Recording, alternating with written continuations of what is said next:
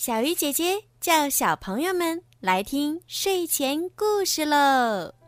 小鱼姐姐讲故事，小鱼姐姐讲故事，我爱小鱼姐姐讲故事。姐姐，我很喜欢听你讲故事，你讲的故事很好听。小鱼姐姐，我每天晚上都听你讲故事。谢谢小鱼姐姐，每天给我们讲睡前故事。小鱼姐姐，我每天晚上都听你的故事。亲爱的，大朋友们、小朋友们，你们好，欢迎收听儿童睡前精选故事。我是每天给小朋友们讲睡前故事的小鱼姐姐。今天的故事呢，要送给家住在北京市丰台区的杨楚瑜小朋友。今天呀，是你的八岁生日，爸爸妈妈为你点播了属于你的专属故事。爸爸妈妈祝楚楚生日快乐，感谢八年的美好相伴。如今的你已经是一名小学二年级的学生了，希望你在学习上更加刻苦，更加努力。争取取得更好的成绩，希望你成为弟弟小枕头的榜样，乐观的面对生活，改掉任性的坏脾气。爸爸妈妈希望看到一个乐观、善良、开朗、阳光的你。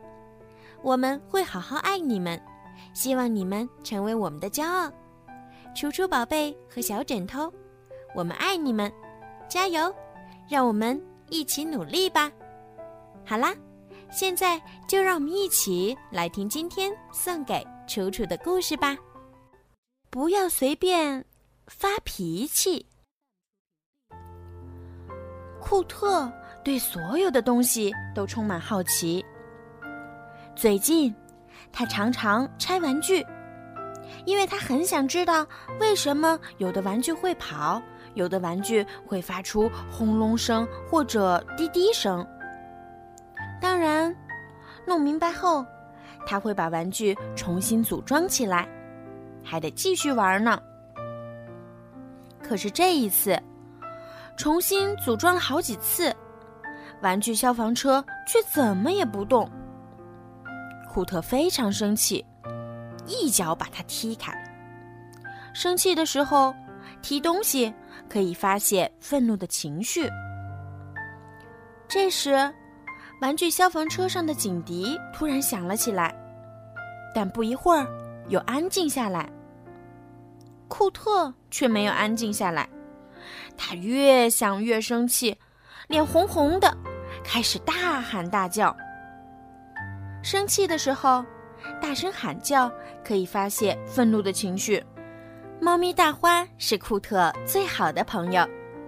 可是，他现在趴在高高的书架顶上，害怕的看着库特，不敢下来。看到大花盯着自己看，库特更加生气了。他随手抓起鳄鱼玩具，使劲儿朝大花扔去。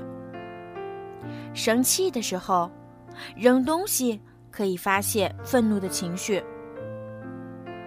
看到库特扔来了鳄鱼玩具。大花惊慌失措地躲开了。大花生气了，朝库特发出咕噜咕噜声。他决定离开这里，去一个安全的地方。库特停止了大喊大叫。他突然想到，谁都不应该朝自己的好朋友扔东西。现在，库特没有那么生气了。他的内心越来越平静，最后竟然一点儿都不生气了。大花去哪儿了？库特问妈妈。猫的听觉特别灵敏，妈妈说，它可能觉得这里太吵，躲开了。库特想把好朋友找回来，可是他搜遍了花园、仓库、阁楼，都没有找到大花。库特害怕了。也许，大花去交新朋友了。新朋友不会经常发脾气，不会踢玩具消防车，也不会大吼大叫。更不会用鳄鱼玩具扔朋友。到了吃晚饭的时间，大花还是没有回来。嗯，我刚才为什么会发脾气呢？库特怎么也想不明白。那时候的你呀，就像个高压锅，如果不把肚子里的怒气释放出来，会感觉就要爆炸了。妈妈说：“真的有人会因为生气而爆炸吗？”库特问：“嗯，这是一个有趣的问题。”妈妈说：“还没有新闻报道有人气炸了的消息呢，倒是常听说有人因为生气而做出让自己后悔的事情。”这时，大花回来了，他走到饭盆前开始吃晚餐。库特伸出手想摸摸大花，可是大花吓得一下子躲开了。他不喜欢我了，库特伤心地说。库特睡觉前，爸爸把玩具消防车修好了，妈妈给他读了一个睡前故事，但是大花没有像平常那样趴在他的床边。也许猫生气的时间比较长，可是明天就是我的生日了，真希望大花能尽快原谅我。库特小声的对自己说。第二天，库特收到了爸爸送的飞机模型，他很快就把它组装起来了。虽然完全是按照说明书组装的，可是他却怎么都飞不起来。不过，库特这次没有踢飞机模型，没有大喊大叫，也没有扔鳄鱼玩具。虽然他真的很生气，库特安静地走进自己的房间，那里有他最喜欢的生日礼物。那是一个沙袋和一副拳击手套，能让他好好的发泄愤怒情绪，而且不伤害其他人。小朋友们想一想。生气的时候，妮娜会回到自己的房间，在门外挂上“请勿打扰”的牌子，然后静静地听最喜欢的音乐。生气的时候，马克会说十遍能帮助他赶走气愤情绪的咒语：“巧克力黏黏的，爬起来滑滑的，蜗牛怕怕的。”生气的时候，红亚会把心里话说给他最喜欢的绒毛玩具听。那是一只绒毛小野猪。那么你呢？生气的时候，你会怎么做呢？